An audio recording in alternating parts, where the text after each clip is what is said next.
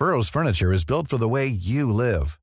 From ensuring easy assembly and disassembly to honoring highly requested new colors for their award-winning seating, they always have their customers in mind. Their modular seating is made out of durable materials to last and grow with you. And with Burrow, you always get fast, free shipping. Get up to 60% off during Burrow's Memorial Day sale at burrow.com slash ACAST. That's burrow.com slash ACAST. burrow.com slash ACAST. Te lo cuento. Tu dosis diaria de noticias. Hola, soy Pau Mendieta y aquí te va tu dosis diaria de noticias. ¿Te lo cuenta? Te lo cuento. El show se da completo. López Obrador se está agarrando del chongo con el INE luego de que el organismo dijo que no se podrán reproducir íntegramente las mañaneras durante las campañas. Los pleitos políticos estuvieron a la orden del día luego de que el consejero presidente del INE dijera que las conferencias de prensa matutinas que diariamente ofrece el presidente López Obrador no podrán ser transmitidas en su totalidad durante el periodo electoral. Según Lorenzo Córdoba, el Tribunal Electoral ya señaló que por mandato constitucional la propaganda política está prohibida durante el proceso electoral, el cual empezará el próximo 4 de abril. En menos de lo que canta un gallo, Andrés Manuel reprochó la decisión diciendo que esto era un acto de censura e intolerancia. Según el presidente, la gente tiene derecho a informarse y el INE no tiene que silenciarlos. En un discreto guiño a lo que le hicieron las redes sociales en el caso de Trump, AMLO dijo que como ya está de moda a nivel mundial la censura, ya nos quieren silenciar. Así que aseguró que defenderá su derecho a la mañanera en instancias judiciales. Por su parte, Córdoba dijo que nadie ha pospuesto cancelar las conferencias, sino evitar que sean transmitidas completitas miércoles complicado.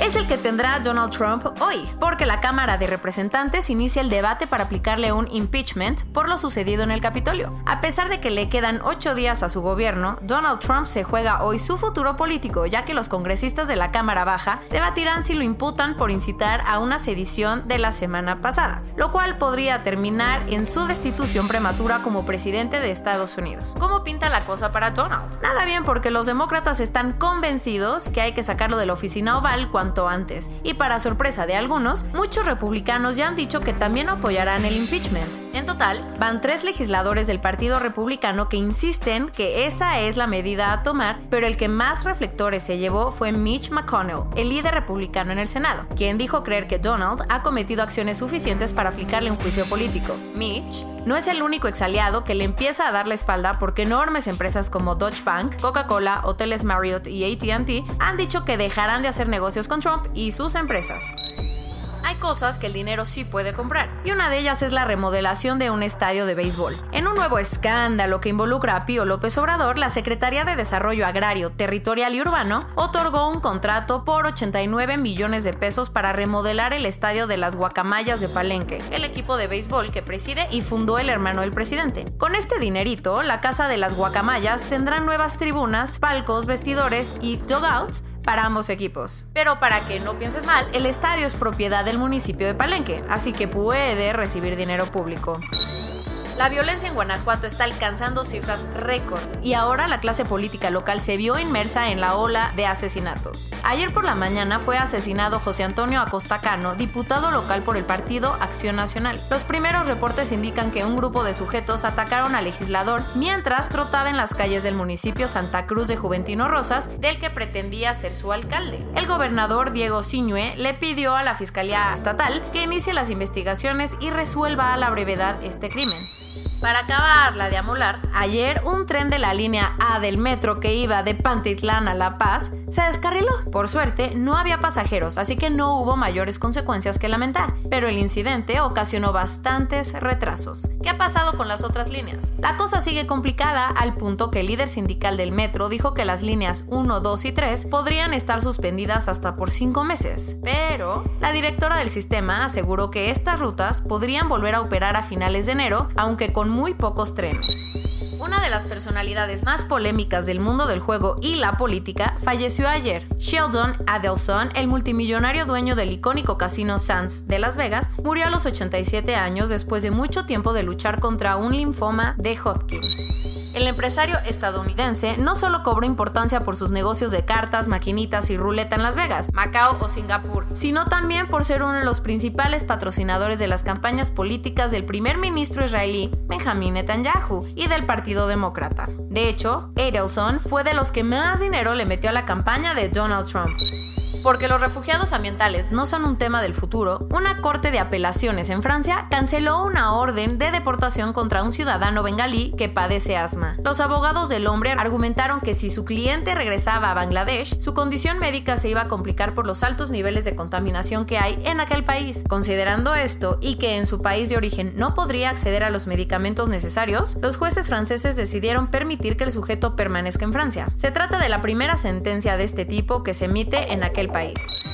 Corona News Global. A nivel global, ya hay más de 91.527.000 casos y hasta ayer en la noche al menos 1.959.000 personas habían muerto. En México, 1.556.028 personas se han enfermado de COVID-19 y desafortunadamente 135.682 han muerto. Lo bueno es que 92.879 personas ya han sido vacunadas. Esto es todo. ¿Recuerdas? Haznos el favor, compadre. Quédate en tu casa.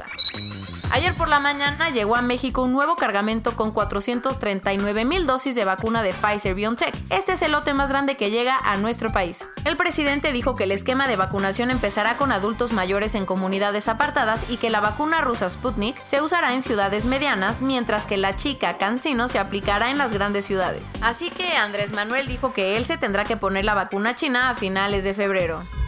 El hombre que estaba siendo vigilado en Nuevo León como posible portador de la nueva cepa de COVID, rastreada en Reino Unido, falleció ayer por la tarde. Según la Organización Mundial del Turismo, con las fronteras de muchos países cerradas, México se convirtió en el tercer país más visitado del mundo en el 2020. Sin embargo, perdió cerca del 50% de los turistas extranjeros que llegaron en 2019. A partir del 26 de enero, todos los turistas que intenten ingresar a Estados Unidos tendrán que presentar una prueba PCR negativa realizada máximo tres días antes del viaje.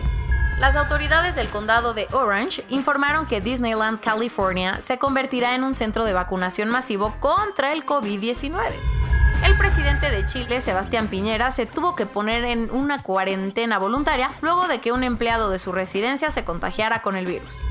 El rey de Malasia declaró el estado de emergencia en todo el país durante los próximos meses, un día antes de que el reino entre bajo un estricto confinamiento por el aumento de casos.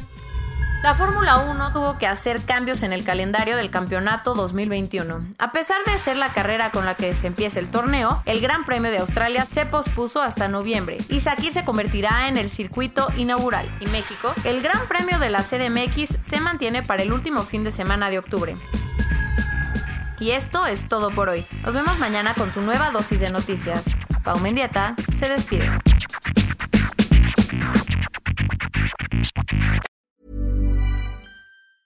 Hey, folks, I'm Mark Marin from the WTF Podcast, and this episode is brought to you by Kleenex Ultra Soft Tissues your ally to help tackle your allergy symptoms this season. I love the change of seasons, but nobody loves pollen and all those other things floating in the air that make you sneeze during this nice weather. Kleenex Ultra Soft tissues are hypoallergenic and allergist approved. So fight back against watery eyes and runny noses without worrying about irritating your skin. For this allergy season, grab Kleenex and face allergies head on.